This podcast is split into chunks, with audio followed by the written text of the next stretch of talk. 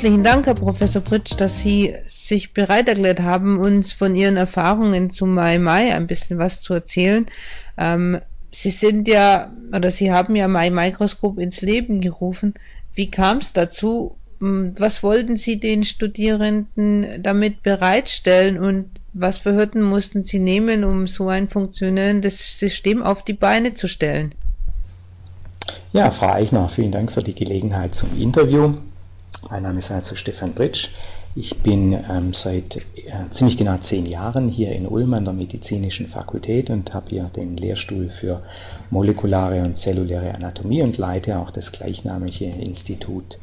Im Rahmen dieser Tätigkeit bin ich auch für die anatomische Lehre im mikroskopisch-anatomischen Bereich hier für Studierende der Humanmedizin, Zahn- und molekularen Medizin zuständig. Das heißt, der gesamte mikroskopische und histologische Unterricht fällt in meinen Verantwortungs- und Organisationsbereich.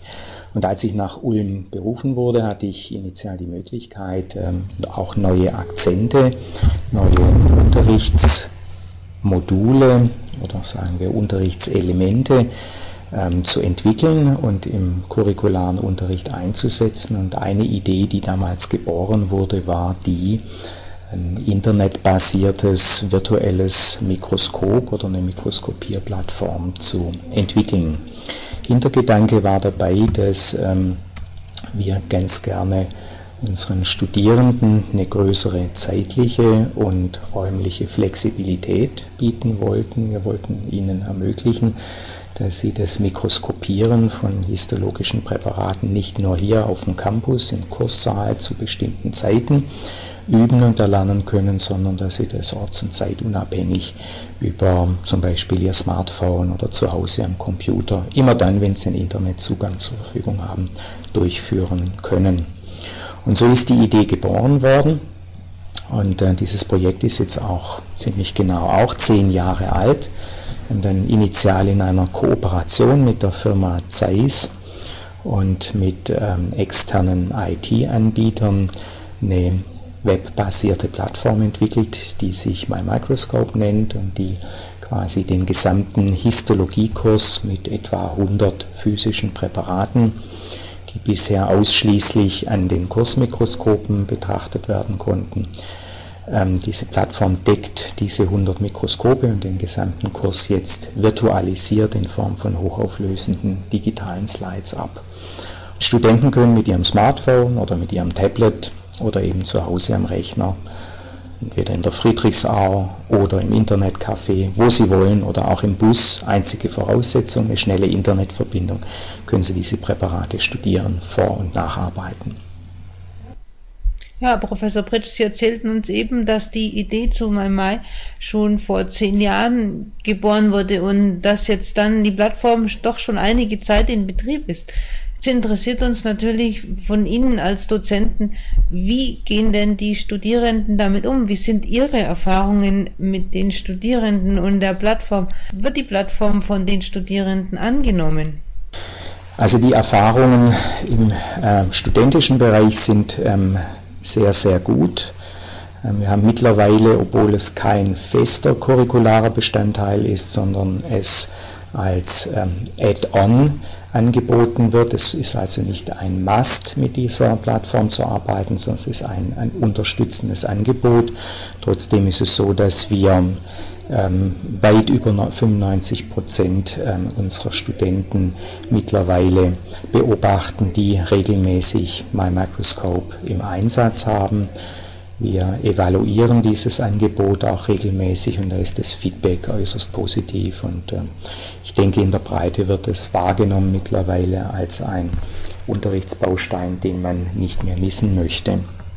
Zum ersten Teil Ihrer Frage, wie sind unsere persönlichen Erfahrungen gewesen über diese zehn Jahre hinweg. Da ist sicher eine ganz zentrale Erfahrung, vor allem in den ersten Jahren, die gewesen, dass wir den ähm, Aufwand, den es bedeutet, solch ein Projekt äh, umzusetzen, vor allem hinsichtlich der Technologieanforderungen, also des IT-Bereichs, sicher massiv unterschätzt haben.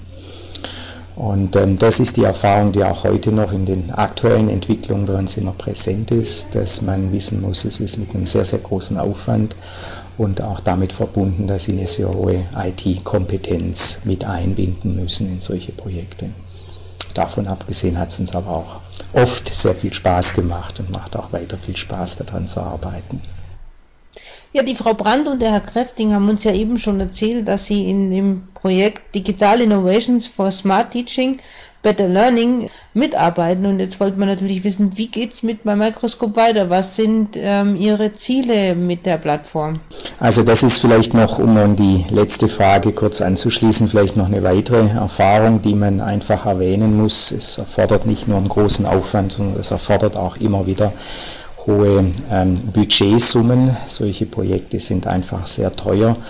Und da sind wir hier einerseits in Ulm in einer sehr glücklichen Situation, weil hier seitens der Fakultät, der medizinischen Fakultät, ein sehr hohes Unterstützungspotenzial und ein sehr hohes Interesse besteht an der Umsetzung und Entwicklung innovativer Lehr- und Unterrichtsformen, gerade im digitalen Bereich. Zum anderen ähm, sind wir im Augenblick in der glücklichen Lage, dass wir ein größeres Forschungsprojekt, das wir im Verbund mit der Universität Freiburg und dem dortigen Anatomischen Institut gefördert durch das Land Baden-Württemberg umsetzen können. Und das ist das, wo auch Herr Kräfting und Frau Brandt schon ein bisschen erzählt haben. Da geht es darum, dass wir jetzt von dem rein virtuellen Mikroskop, der Möglichkeit, diese Präparate in annotierter Form mikroskopieren zu können, einige große Schritte weitergehen möchten, in der Weise, dass wir eine adaptive, interaktive Lernplattform hieraus weiterentwickeln wollen. Was ist ganz grob die Idee?